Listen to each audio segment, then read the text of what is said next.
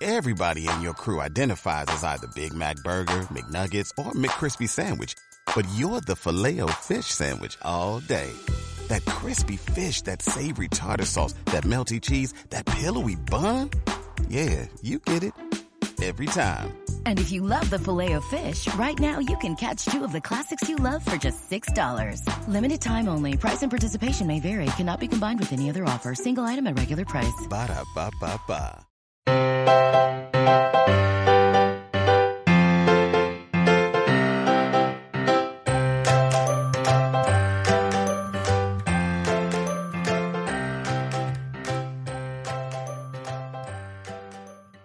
Hi, everyone. This is such a fun episode with author Sarah Pekkanen. I hope that you enjoy our conversation about Gone Tonight. For those of you who are unfamiliar with Sarah Pekkanen, she is the number one New York Times bestselling co author of four novels of suspense, including The Golden Couple and the solo author of the thriller Gone Tonight. She is also the solo author of eight internationally best-selling women's fiction books and an award-winning former journalist. She serves as a U.S. ambassador for RRSA India and works hands-on in India to rescue street dogs. She lives just outside of Washington, D.C. with her family. We had a wonderful conversation. Happy listening.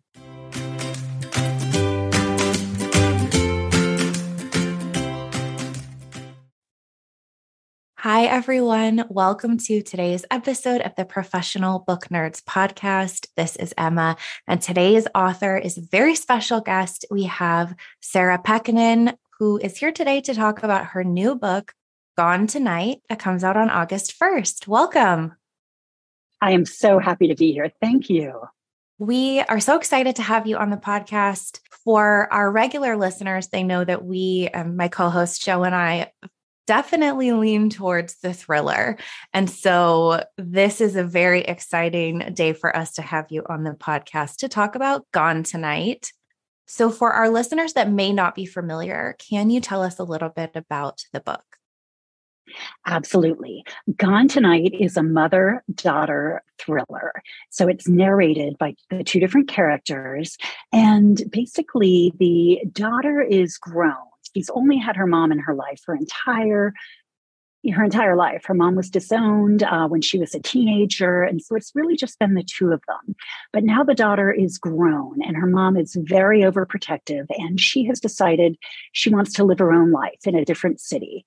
And her mom is determined to keep her daughter close and to keep her from moving away. And it's unclear if the danger is coming from one of them or from the outside. That was the most perfect way to describe the feelings of this book. That's such a good point. The f- emphasis of the story is certainly on the mother and daughter relationship and what sort of secrets they may each be keeping from the other. When did the idea for this story first come to you? Mm, you know, ideas are so tricky. I wish I was like J.K. Rowling, who, you know, would sit down at a coffee shop and the entire idea for Harry Potter would just form in her mind. Ideas for me don't usually work in that kind of lightning bolt way. Occasionally they do. So with this book, I think it really formed kind of slowly. Um, my my character Ruth, who's uh, the 41 year old mother of 24 year old Catherine, works as a waitress and you know never went to college and is you know sort of very fierce about her daughter. She wants the best for her daughter. That character was very loosely based on my grandmother who dropped out of school when she was quite young to work in the mills and support her family never graduated from high school and worked as a waitress her whole life but ended up um, you know with uh, two sons who uh, went on to get college degrees and in my dad's case a, graduate degree. And so just that idea of like you know wanting so much for your kids that push pull of keeping them close versus letting them go. And then i also had the thought of you know, uh, we don't really know our parents that well. Like for us, in a way, it's like their lives begin when, you know, when we show up and they orient around us. But I was very intrigued by the idea of a mom with a incredibly twisty and somewhat dark past that the daughter knows nothing about. I love all of those elements. I'm just sitting here nodding. The listeners can't see the nodding, but that is so true when you sort of realize, I think, in early adulthood, that your parents are people and that mm-hmm. there were a lot of things that came before they were a parent. I definitely relate to that as a, a relatively new parent. And Aww. so, sort of grappling with that, like, what am I doing? Who am I as a mom and a person? It's definitely something you think about more, I think, when you cross that sort of uh, threshold into parenthood and you sort of struggle with, like you said, with Ruth and Catherine, keeping your kids close, but also giving them space to to be people and all of the dynamics there are very complicated. Absolutely. And and you know, as you know, when you have a child, your identity shifts and changes. You're no longer, you know, just you. You have your professional identity and and everything else. And now you're a mother. And that, you know, is this fundamental shift in how you move about in the world and how people see you and how you see yourself. Yeah, it really does change things. And I know people say that, uh, but you don't really seem to understand what that means until it happens. yes. so you said that this book came to you sort of gradually over time. There were bits and pieces inspired by, you know, real life and then other things sort of came in later. How long did this book take to come together in the writing process? Well, I hope other writers don't hate me for saying this because this book was a gift and I believe every writer gets one of these books in their lifetime. This was mine. It took four months from start to finish to write, which is a record for me.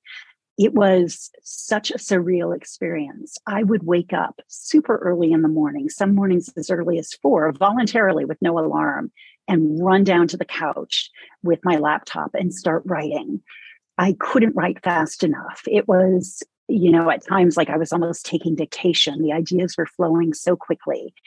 And I actually had an experience during this book that I've never had before, in which I was dreaming that I was inside a scene of the book talking to my characters, Ruth and Catherine. I could hear their voices they were showing me around a room. It was one of their hiding places. And they were showing me it. And I was thinking, oh, yeah, that's exactly like I pictured it, you know, in the scene I'm going to write. But I was living inside the scene in that moment. I woke up, I ran to my laptop, and I wrote that scene. That's incredible that that inspiration and all of that just sort of was there, even to the point that you were dreaming about it and that it just sort of flowed seamlessly out of you. How cool. Yeah it was amazing. I I get a little bit obsessed when I'm writing, mm-hmm. and it feels almost like there's this sort of like this constant itch that you're always wanting to get back to the manuscript. Whatever you're doing you're sort of half in this world and half in the world of your book my boyfriend always teases me. He's like, "Oh, I'm going to be a book widow again. You're, you know, you're going off to write, and I know I'm going to look at you and ask you a question in the kitchen, and you're going to nod, and you're going to have no idea of what I've been talking about because you're lost in that world." And you see the world through a different filter. When you're out, you're constantly like a magpie looking around, going, Oh, you know, how would I describe that tree? I want to use that. Or you're overhearing a snippet of conversation and you're like, Oh, that was great dialogue. I, I want to put that in. If not for this book, it'll work for something else. So you're kind of very attuned to your world, but at the same time, you're not completely in it. That's one of the coolest ways I've heard to describe the writing process because I think that's so true with the authors I've spoken to, where you're sort of caught between both. You're very immersed in the world of your story, and it's, I think, a challenge, but also a, a gift, as you said, to be able to flow with the story and that sort of mind mindset. I imagine it's difficult though when you're like in your real life making dinner and you're just off in the other world and everyone needs your attention or needs something. well, I'm a terrible cook, so I don't make dinner too much, but um but relate yeah, to that is. as well. yeah, I mean, eh, but another piece that's hard is when you have to say goodbye to the characters. I miss Ruth and Catherine so much. I just, you know, I I hated letting them go. And I wrote kind of like an emotional email to my agent, like, how does anybody do this? How do we not write, you know, the book that we've been living with for these months and we've gotten to know these characters so well? And I remember she wrote me back a really nice response. And she said, You know, I don't know what that's like to finish writing a book and have that kind of joy and heartbreak. But I know as a reader, when I read a really great book and it's over, I feel that too. Yes, absolutely. When you, that is so true. When you finish a book, you certainly feel that loss when it was a story that impacted you, resonated with you.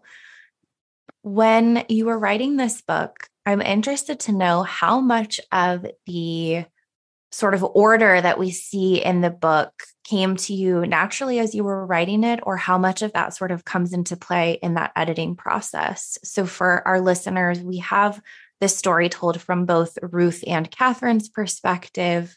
And there are some fun bits in there. We see some of Ruth's almost journal entries. How much of that just sort of comes to you when you're writing it, start to finish, and how much sort of comes into play after? I would say that at this point, so Gone Tonight is my 13th book. At this point, the structure is um, a bit easier for me because I've studied it so much and I've had so many years of a learning curve in putting a book together. So, what I'll normally do is I'll write my editor a synopsis.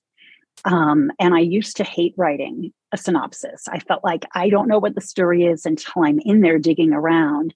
But I've realized it's actually a terrific thing for me to do. It's like eating your vegetables. It's you're going to be really happy about it that you did it it's um, it forces you to get your arms around the book and and lay it out there and that can be your blueprint for writing the book even if you veer away here or there. So i'll write a maybe a five page synopsis. I'll send it to her and that generally tells the story of the book in the order i'm going to tell it.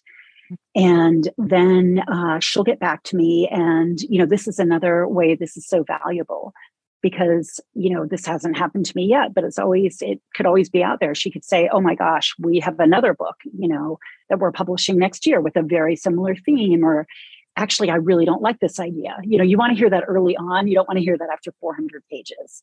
So i do the synopsis then i write a few chapters and i send them to her and just say you know this is a voice a tone i'm i'm going for and then when i get the you know thumbs up on that i go and write the book I will say Gone Tonight again, being such a gift, really flowed out in the order that you see it.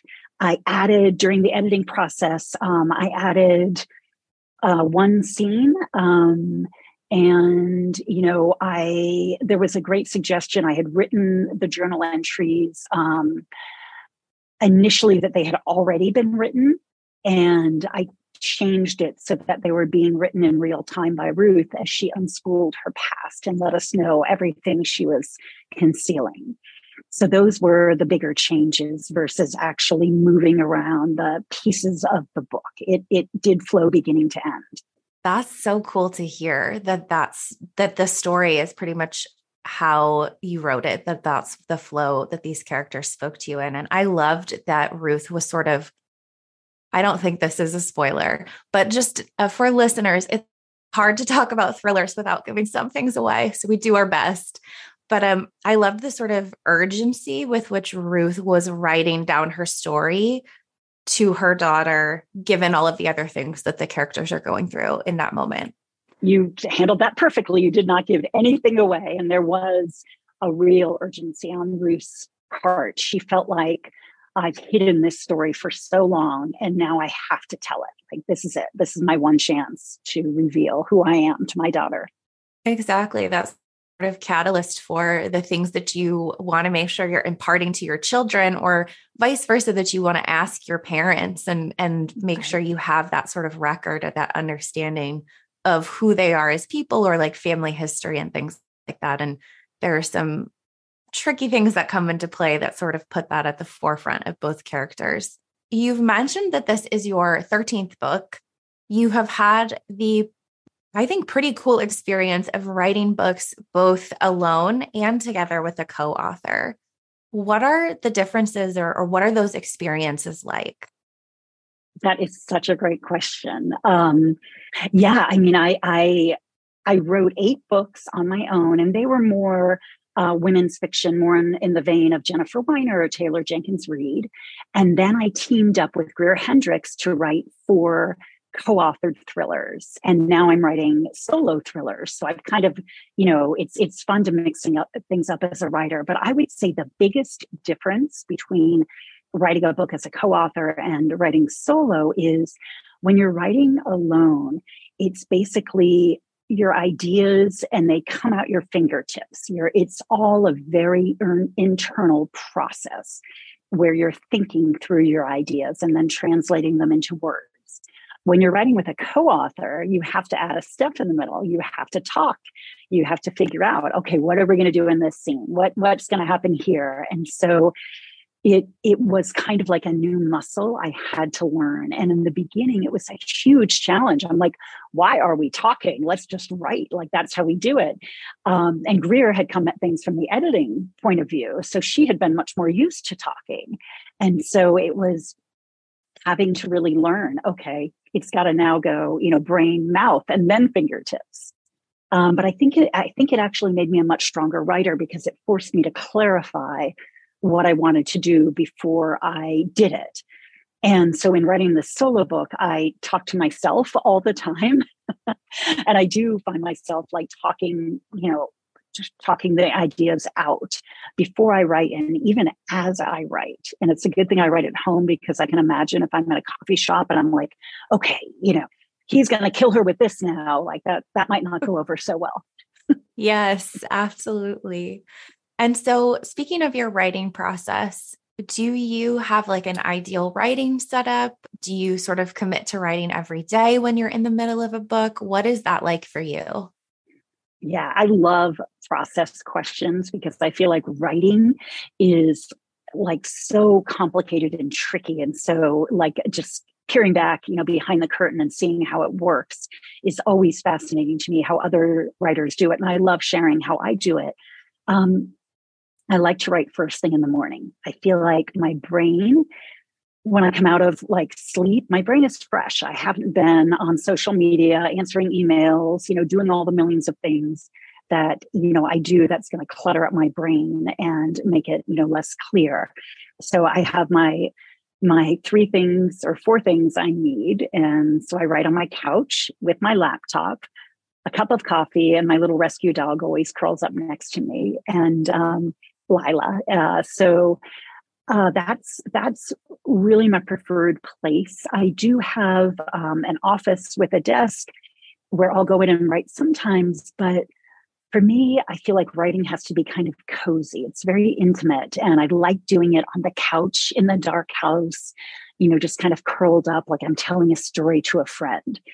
So I'll generally generally write, um, you know, maybe 5 a.m.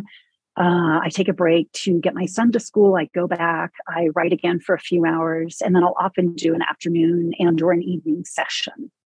So I can't generally write longer than three or four hours at a time. I, you know, get a bit of creative burnout, and so I'll go for a walk or you know, whatever it is I'm going to do, attack my emails, and then go back to it a bit later. I think that that is so fun to hear that you like to write in that sort of cozy setting, like you're just telling a story to a friend, because that is certainly how it feels. I think when you find a book that you enjoy, that you relate to, you then have that sort of community of readers who also feel the same, and you're all just sort of in it together. So I love that you said you're just sort of in that cozy space writing it, you know, like you're telling the stories. And, you know, you're so right like with the readers you know when because when we writers are telling the story like it's it's just here. It's like just us and our minds and our page. And then when it goes out into the world like Gone Tonight's you know going to be out in a couple weeks i'm starting to hear from early readers. And that is the coolest thing because they all have their own image of what the characters look like or who would play them on a tv show. They you know they want to talk about different parts of the book and they're really breathing life into it making it three dimensional and every reader is going to have their own experience their own opinion about the book and it is so great to go out. I absolutely love book tour because you're out there with these people who have taken you know a day two days however long to read your book. They've invested that time they care about the characters and i'm so grateful when i go out and meet them and i love you know talking to them and hearing what they what they think, signing a book for them. Um, that is like the, you know, one of the big rewards is just getting to meet readers. And that's so true. That is such a, a fun part of the experience. I think that we have missed the last couple of years and are slowly sort of being able to do more of where we can interact with our favorite authors and just tell them how much we loved it. And it's so fun to be able to have that interaction again. Since you mentioned book tour, I will skip ahead to that question that I had for you. Um, what are you most excited to do for book tour? You're going to several places. Is there anywhere that you're most looking forward to going, or is it again just being able to see those readers in person and, and other authors that you'll be doing some of the events with? Oh gosh, yeah. I mean, I'm I'm always excited to do stuff in my you know area. My closest bookstore is Politics and Prose, so that'll be really fun on launch night. Um, I'm doing an event in Pennsylvania where my book is set, and that'll be with Laura Lippman. And we were actually reporters together for the Baltimore Sun. We were both feature writers a few decades ago. So it'll be really cool to do an event um, with her. And I'm going down to the beach to do an event uh, with uh, Hannah McKinnon, which will be great. Um, so it'll just, I'm going to Minnesota. So yeah, we, I, I am getting back out there. Um, you know, uh, going out, meeting readers. And um, that is going to be fantastic because you're right. I, I have not done that in years and I've really missed it. Yeah. And what a small world that some of these authors that are sort of in that, you know, writer thriller community are people that you knew in a past life. Isn't that crazy? I mean, I, you know, I, I never told Laura this, but I look forward to telling her when I see her. I was sort of admiring of her and a tiny bit intimidated by her because she's this, you know, gorgeous, tall woman. And she would, you know, stroll into the features department at nine o'clock and she would have already get, gone out like rowing on the Patapsco River or running five miles. And then she would have gone to a coffee shop and written a chapter of her book. And then she'd come in and do a day's work. And I, I, I'm sure that inspired me. I had already wanted to write fiction before that, but seeing, oh, there's somebody right here who's doing it she was writing books and you know her first one baltimore blues came out um, you know shortly before i was hired and so that just made it possible. That's so cool. And to see that that there was inspiration there and that that had an impact uh, to co- sort of come full circle and have an author event with her. How fantastic. Yeah it'll definitely be fun. Speaking of other authors and this sort of fantastic community that you are a part of, there are some pretty wild names on the back of this book giving praise for Gone Tonight. We have Colleen Hoover, Harlan Coben, Samantha Downing. Like what was what is it like to be part of such a cool community of thriller writers and then also to know that you have their support for this book? I I am blown away. Honestly, I mean, you know, when you go out and ask for blurbs, we all have to do it. And, you know, you're asking these incredibly busy people, like Colleen Hoover has one or two other things going on at the moment, right? Mm-hmm. and so you're asking them to take, you know, again, a day or two, read your work, like take away from from their job, do this and endorse you. And you know it's very hit or miss a lot of you know authors you know can ask and and you may not get the blurbs um, people are just too busy or they've maybe blurbed too many other books so i i threw out the request um, i have never met colleen in person but right before it ends with us came out i was asked to blurb it and i did i read it and i was like this this woman is a fantastic storyteller. And my blurb is still on the back of it, ends with us, and has been all these years. So I blurbed it maybe 10, 12 years ago. I don't know, whenever it came out. And I guess Colleen remembered that. And so she took the time to read and blurb my book. There was still no guarantee she would like it, but thank goodness she did. And so it was amazing. Oh, with Harlan, um, I met him super briefly once at a party for Jen Weiner's uh, one of her book releases, and I he's very distinctive looking. He's very tall, and you know you just know who Harlan Coben is. We all recognize him. And I kind of gathered my courage, and he was at the bar, you know, ordering a drink, and I went up and ordered a drink, and just said, "Hey, how are you?" You know, I'm a huge fan of yours, and he was very charming, but we we didn't talk for more than a minute. And so I sent that email, and we my editor called me and said, you know, we just got a Harlan Coben blurb. And again, I could not, I could not believe it. I'm like, either one of those would have been a dream, you know, and Samantha Downing, my lovely wife, Alex Finley, like they started coming in and and that's when you feel like, oh my gosh, okay, I'm getting this, you know, this verification that the book is good. And I'm just so grateful to them for doing this.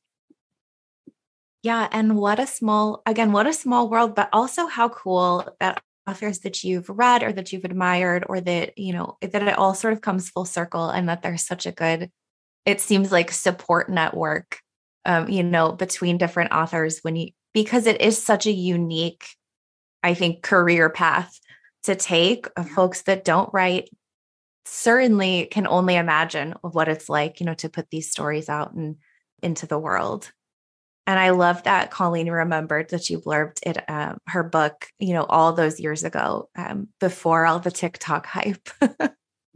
Yeah, I assume she did remember, but maybe not. Maybe she just, you know, um, but but I assume she did. But yeah, she's she is absolutely lovely. Like I'm following, you know, her career, of course. How could you not? And just it seems like she's like so many authors that I've met, and we are a super supportive community. I mean, I wish I could blurb every single book I get. I would love to, but you, you can't do that. You don't have the time to read them all. And I absolutely read everything I blurb. Um, but authors really like, there's a feeling if you love books, you're not just going to read one book, like, you're going to be reading lots of books. So it doesn't take anything away from me if you love you know somebody else's book it just means you love reading and that's great and so it doesn't we're not in competition with each other. We're lifting each other up and we're helping each other. Exactly. And I think that what I enjoy, I mean, and certainly one of the purposes of sort of those blurbs and pull quotes is if you know that you enjoy that other author and you've not yet experienced this one, it's a nice little way to go, oh, that gets my attention. And I think that there's no shortage of things to read. It's just my opinion that everyone should read as much as they can by as many of these great authors as possible. I love that theory. We should, or that philosophy, we should all read as much as we can. I completely agree. And whatever we want, no judgment on the books you want. Oh my read. gosh, yes. read them all. Yes. Exactly. I'm Ken Harbaugh, host of Burn the Boats from Evergreen Podcasts. I interview political leaders and influencers, folks like award winning journalist Soledad O'Brien and conservative columnist Bill Kristol, about the choices they confront when failure is not an option. I won't agree with everyone I talk to, but I respect anyone who believes in something enough to risk everything for it. Because history belongs to those willing to burn the boats. Episodes are out every other week wherever you get your podcasts. Bonjour. This is Fabulously Delicious, the French food podcast. I'm Andrew Pryor, and every week I bring you the wonderful and fabulous people involved in French food, whether they're here in France like me or from around the world. Each week, we dive into a specific topic, be it a French dish, an ingredient, or a French cuisine cooking technique. My guests are all about French food, so come join me on Fabulously Delicious, the French food podcast. Bon app! So, taking us back to the book, uh, now that we've deviated a little bit, I am interested to know why you were particularly interested in exploring that mother and daughter dynamic. Mothers and daughters is very specific. It feels like it sort of differs. I know it differs from mothers and sons. yeah. And um, well, I'm interested in why you wanted to explore that mother and daughter sort of specifically. Mm, that is that you're you've got good questions. Um, you know, I I had never really explored that dynamic in a book before. In one, I, I had a few of my characters had uh, been mothers in my solo women's fiction. Um, but I had never explored explored it in a thriller. And I love the idea that, you know, we've all read the thrillers about like, you know, the husband is, you know, maybe there's something up with him or the boss or the neighbor or the friend, but the mother, like how could either the mother or the daughter you know potentially be dangerous because again we don't know where the danger is coming from.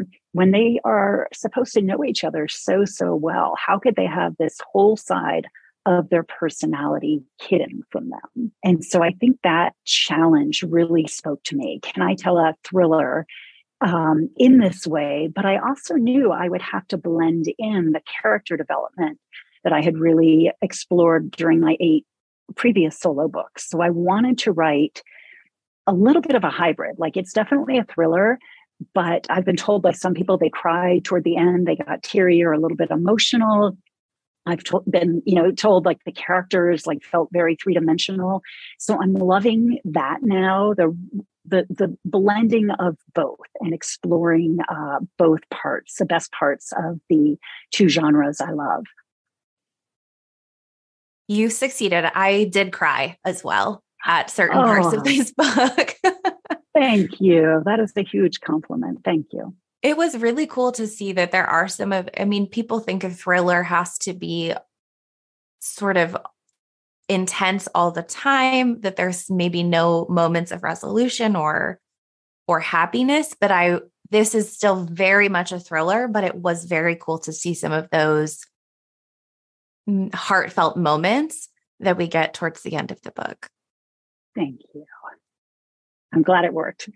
It it did, and I'm wondering if, uh, and this is all hypothetical when I ask these questions, if this story would have been different if it was a mother and a son or a father and a son, like if any mm-hmm. of those mm-hmm. dynamics were switched, you know, would Ruth have done those exact same things for for a son? Oh, that is a really good question. I I feel like it would have been different. Don't you? I feel like she yeah. would have treated her son a bit differently. She might not have been so protective. Mm-hmm. I think she, you know, probably saw herself in her daughter in the way she might not a child of, you know, a different gender. And she knew what she had gone through and wanted to protect her daughter from those sorts of experiences. So I, I think you're right. I think she would have been different with the son. I think so too. And it's certainly something I'm really fascinated by, just sort of like the mother and daughter dynamic or like mother and son, and just how it, how all of that is so unique, uh, just depending on mm-hmm. the circumstances. Yeah. Yeah. Definitely intense, right? A lot of room there to dig into. Very much so. There's probably a lot we could unpack with Ruth and Catherine. Speaking of which, they both sort of cross certain lines in this book and a sort of mild i'll say mild mild spoiler spoiler adjacent for listeners. So we'll uh, skip ahead if you have not yet read the book.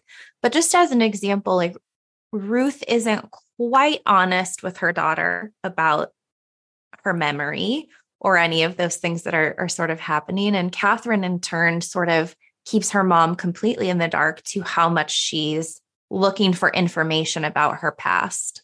Both of those things, like sort of lying to your daughter, your mother, and snooping around, and all of those things are generally frowned upon in a relationship.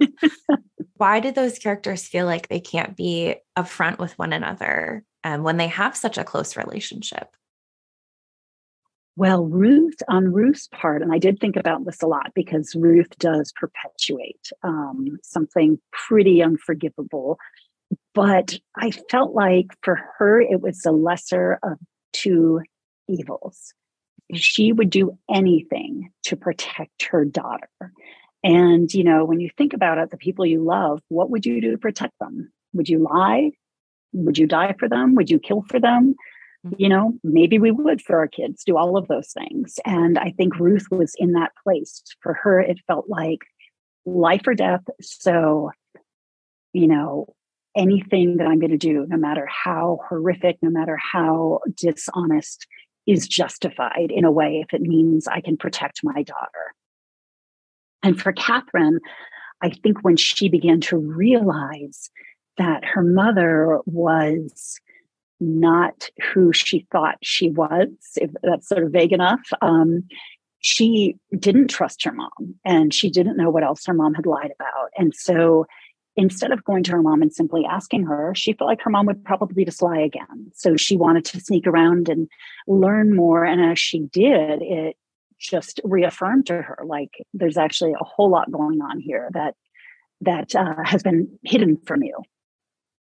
Very true. And with Catherine, there are certain things that you sort of don't, she didn't think to even question until sort of that one piece of information sort of poked a hole in everything else and and then we sort of follow that trail down and see what uh, what uh, Ruth is actually hiding. yeah. You you nailed it when you said like she didn't think to question anything. You know, it was like her mother, you know, whatever her mother told her, she accepted. Why would her mother ever lie about, you know, anything? And so she she and because they were so enmeshed, because um, it had always just been the two of them. I think she was it more in that mode than if she had had a lot of adults in her life. Her mother was the only authority figure in her life. And so her word, you know, that was it. Yes, she didn't have any reason to believe the things her mother was saying weren't true. This is also a little spoilery adjacent. Um, I wanted to ask you about James in the book without getting too into the weeds of it, because we do want people to, you know, be surprised by the elements of the story if they haven't read it yet. How do you even begin to craft a character like James? Mm.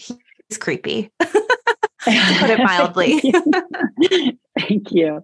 Yeah, I mean, you know, it it goes to the heart of one of the main questions my book raises. Is evil a natural force or is it man-made? Is it something that people can be born with or is it something that is created? And in profiles of people who go on to become killers you know there are these certain markers you can point to. Was there childhood abuse? Did they ever abuse an animal you know whatever it is? Um, and there are certain things that kind of line up and, and indicate that and so we we know with james that he had an addiction to violence. Uh, we don't know a lot about what happened in his early life. We know he has a stepfather who was described as being a hard-looking man with kind of a mean line for a mouth. Might have been something there. Um, but with james i imagine he was abused and he was just fascinated by violence. And i wanted it to be the scariest kind of threat because he came wrapped in like a very ordinary package, even a sympathetic looking, you know, attractive package. He seemed very tender and kind, and he didn't present as who he truly was. And I think that's more terrifying than when you see, you know, somebody looking uh, violent and angry. It is absolutely more terrifying. Right. When you first meet him, you're like, oh, okay, hello. And that's not quite as it seems as the book continues on and we sort of learn more and more about him. Yeah. Let's quickly talk about the audiobook version of Gone Tonight. It's narrated by Kate Mara, how did that come about? And I saw on Instagram that you uh, had a little meetup with her. Yeah, I mean, Kate. So I have been a fan of Kate Mara's from House of Cards. You know, she played the young reporter who was pushed in front of the train. She was Johanssen in The Martian. She was a brilliant computer expert in that film. Um, I just watched her on Hulu, where she uh, played the role uh, of a teacher in the, the series A Teacher. She was in Shooter with Mark Wahlberg. Like she's just, she is such a good actress and she's got an amazing voice. And so when uh, we were kicking around ideas for a narrator, we thought, you know, let's go, let's go for an actress. Let's go Kate, uh, with Kate. She was at the top of our list. And it was kind of like the Colleen Hoover, Hoover blurb and the Harlan blurb, where you're like, okay, you know, my agent's going to throw it out there to her agent, or my publisher's going to throw it out there to her agent. But it's going to be like a stone landing in a lake. She's never going to see it or, or, you know, hear about this um, or do it. And then I heard back she's interested. And then she's going to do it. And I could not believe it. And I kept thinking, like, maybe something's going to go wrong and she's you know not going to be able to do this and then i got an email from my publisher my amazing audiobook publisher at macmillan saying hey we think we're going to send you to LA so that you can meet Kate and listen to her record part of your book. And they're like, here's your tickets, you're going, you know, you're going to stay for a few days, and here's the recording studio. So I flew out there. I got to the uh, recording studio and I was walking up and down on the sidewalk trying to figure out which building it was. And then I hear a voice from the parking lot Sarah. I turn around and there's Kate Mara, and she is standing there.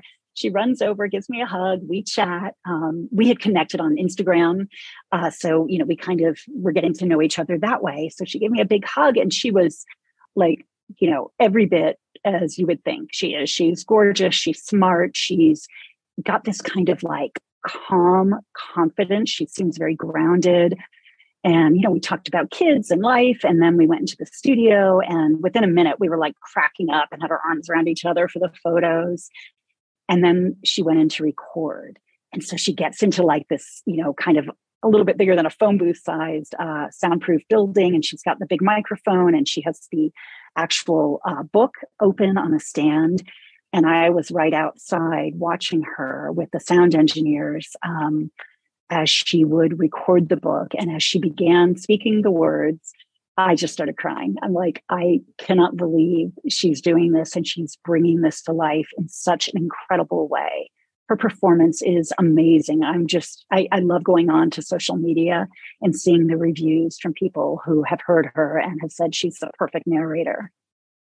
That's incredible. And I agree. When I heard she was narrating this, I thought that there couldn't be a more perfect match for the story. It just fit. And I'm so glad that it all worked out so that she was able to do that. How fun of an experience as well. It was, I have a great publisher. they are, you know, I think they knew that it would be a once in a lifetime, you know, thing. And um, yeah, they, they were amazing. It was such a gift from them. And so during that experience, do you give any input sort of for the narration or like suggestions, or is a lot of that um, sort of at the discretion of the narrator? Well, um, they did ask me once uh, about a certain pronunciation of a word. It was either like affect and effect or something like that, you know, a word that can go a few different ways. But generally, Kate would have the audio team at my publisher um, kind of in her ear. They were watching her um, remotely and they were listening. And there was one member of the audio team who had a book in their hands and they would go along as Kate read. And every now and then they would say in this, like, you know, lovely voice, hold please, Kate, you know, that line had an italic on this word. So would you mind just giving that a bit more emphasis? So they were kind of directing a little bit or they'd say, you know, you uh, left out a word here, but she was in the zone. Like she was gesturing when she was talking, and and you could kind of see her, um, you know, breathing life into this. So she did not need a lot of, uh, you know, direction. She she had it nailed. Yeah, the audiobook process is so fascinating. And there are some of those narrators that are just like, that is what they're meant to be doing. It's so cool when they just go in and get it and it's fantastic. Absolutely. Yeah, I've been lucky. I've had some great ones. Now, switching gears just a little bit as we sort of um, wind down, and also because uh, our listeners and myself included, we love to get to know the authors a little bit more as people as well. Is if you're, when you're reading books, do you often read in the sort of same genres that you write? And what are your preferences there? So I love to read in my genre, but not when I'm writing because I always worry like I don't want anything to filter into my books through my subconscious and a tone or you know whatever it is. So when I'm not um, writing in my genre uh, or uh, writing, then I will read in my genre. But like uh, right now, I'm working on something. So uh, I just read uh, The Five Star Weekend by Elin Hilderbrand, and I've got David Grann's new book, nonfiction, The Wager, up next, um, because I actually worked with him as a young reporter as well um, many years ago. And he's one of the nicest guys in the world. Um, so I'll, I'll, read very broadly. I'll read anything from, uh, you know, a book on, I don't know, a, a nonfiction book on relationships or self help to like a, you know, uh, cookbook on healthy cooking to uh, women's fiction to thrillers, whatever's out there, I will read. Um, so, yeah. We love that. A well, well-rounded reading interests, a little bit of everything. When you do read thrillers, um, or like when you're gravitating towards thrillers when you're not writing, do you like a slow burn thriller? Or do you kind of, or do you enjoy like when it's sort of twist after twist after twist? Or is there a place for both? Yeah, I think I like both. I think it's all in the writing, you know, and that as long as the writing's good, I'm along for the ride, whether it's a slow burn or it just, you know, something goes down. Like uh, the book I just read, uh, is it Falling or Drowning? Uh, the one about the plane going into the ocean, and then there's like yes. an air pocket, like that mm-hmm. one right there. You know, page one, the action starts. So I'm, um, you know, either one has its place. It's really just about the voice and the writing for me. Um, I'm hooked if you have that. Absolutely. Has there been anything that you've read recently? Although you said you are working on something, which I'm going to ask you about in a minute, um, that's really stood out to you uh, as a recent read? Oh gosh, um, you know, it, it's a book that's been out for a while, um, and this will show you I do read across all genres because it's actually a YA book. But it's Everything Everything by uh, Nicola Yoon that I read. Yeah. Uh, I actually just reread, and I love that book. Have you read that one? It's yes, it's so good. The twist, it's so good. I absolutely love that book. So I'm recommending that one to everybody. That's such a great selection. It just makes you feel all the feels. it does. It does. Yeah. Yeah. It's got that. I mean, it, it, again, it feels like a bit of a hybrid because it feels like it's one kind of book and then it turns into something else. Um, but it was masterfully done. Exactly. Now, what are you working on now that you can talk about? I know you might not be able to say anything yet. I'm asking you, we're a few weeks away from Gone Tonight. It's not even out yet. And I'm like, what are you working on now? What's coming next? but I mean, you know how this process goes. Like, we're, mm-hmm. um, by the time our book comes out, we're usually well into the next one. And so I've actually just recently finished the next book, which will be out this time next year. And I'm starting the process of uh, the one after that. So my next book is also a thriller and it's told from the point of view of only one character. Typically, I like to do two characters in thrillers and they bounce off each other but I also like a challenge. And I thought, you know, if I can try to really keep up suspense and it's just through the lens of one character, I want to, I want to do that. It was a, it was a difficult uh, thing to write. It took uh, twice as long as Gone Tonight, but um, it's the working title is House of Glass. It's about a woman with a very unusual job and she uh, basically goes to work for this family. Uh, she's a lawyer and they're divorcing, and she is something called a best interest attorney or guardian ad litem. She has to figure out the custody arrangements for their child because the parents um, are at an impasse. And there is a lot there, um, but I probably shouldn't say too much at this point. Yeah, well, we certainly know how that goes. But as a reader, I'm very excited to know this is so funny. Out. Gone Tonight comes out in a few weeks, but also we have a lot more coming from you next year and beyond. Absolutely. A book a year is, I think, the, you know, a good pace in uh, publishing for commercial fiction, for thrillers. And it works really well for me. I, I love to do a book a year. I love as a reader. It's from the author perspective. I know that it's a lot of work that goes into it. Um, and here we are as readers, like, oh, I read this in one day. When's the next book coming out? You're like, this took me months. so, to wrap up, is there anything that you would want readers to take away from this story and Gone Tonight? Mm, that is a good question, too. Um, hmm. I think maybe it would be like, you know, get to know the people close to you, ask the questions, they they probably have stories you've never heard before and um, ask the questions and find out things that they they may have not brought to light. That's perfect. I'm like and that's going to be the episode of the the title episode you know the stories that uh, you've not heard before um i love that i love that so much Thank you so much for talking to me today about Gone Tonight. For our listeners, you can pick up this book on August 1st. So run to your bookstores, uh, run to your libraries, um, place it on hold now. This is going to be one of the thrillers of the summer, I guarantee. Um, and it's been such a delight speaking with you today, Sarah. Thank you so much. You've been amazing. Thank you for the great questions. This was really good.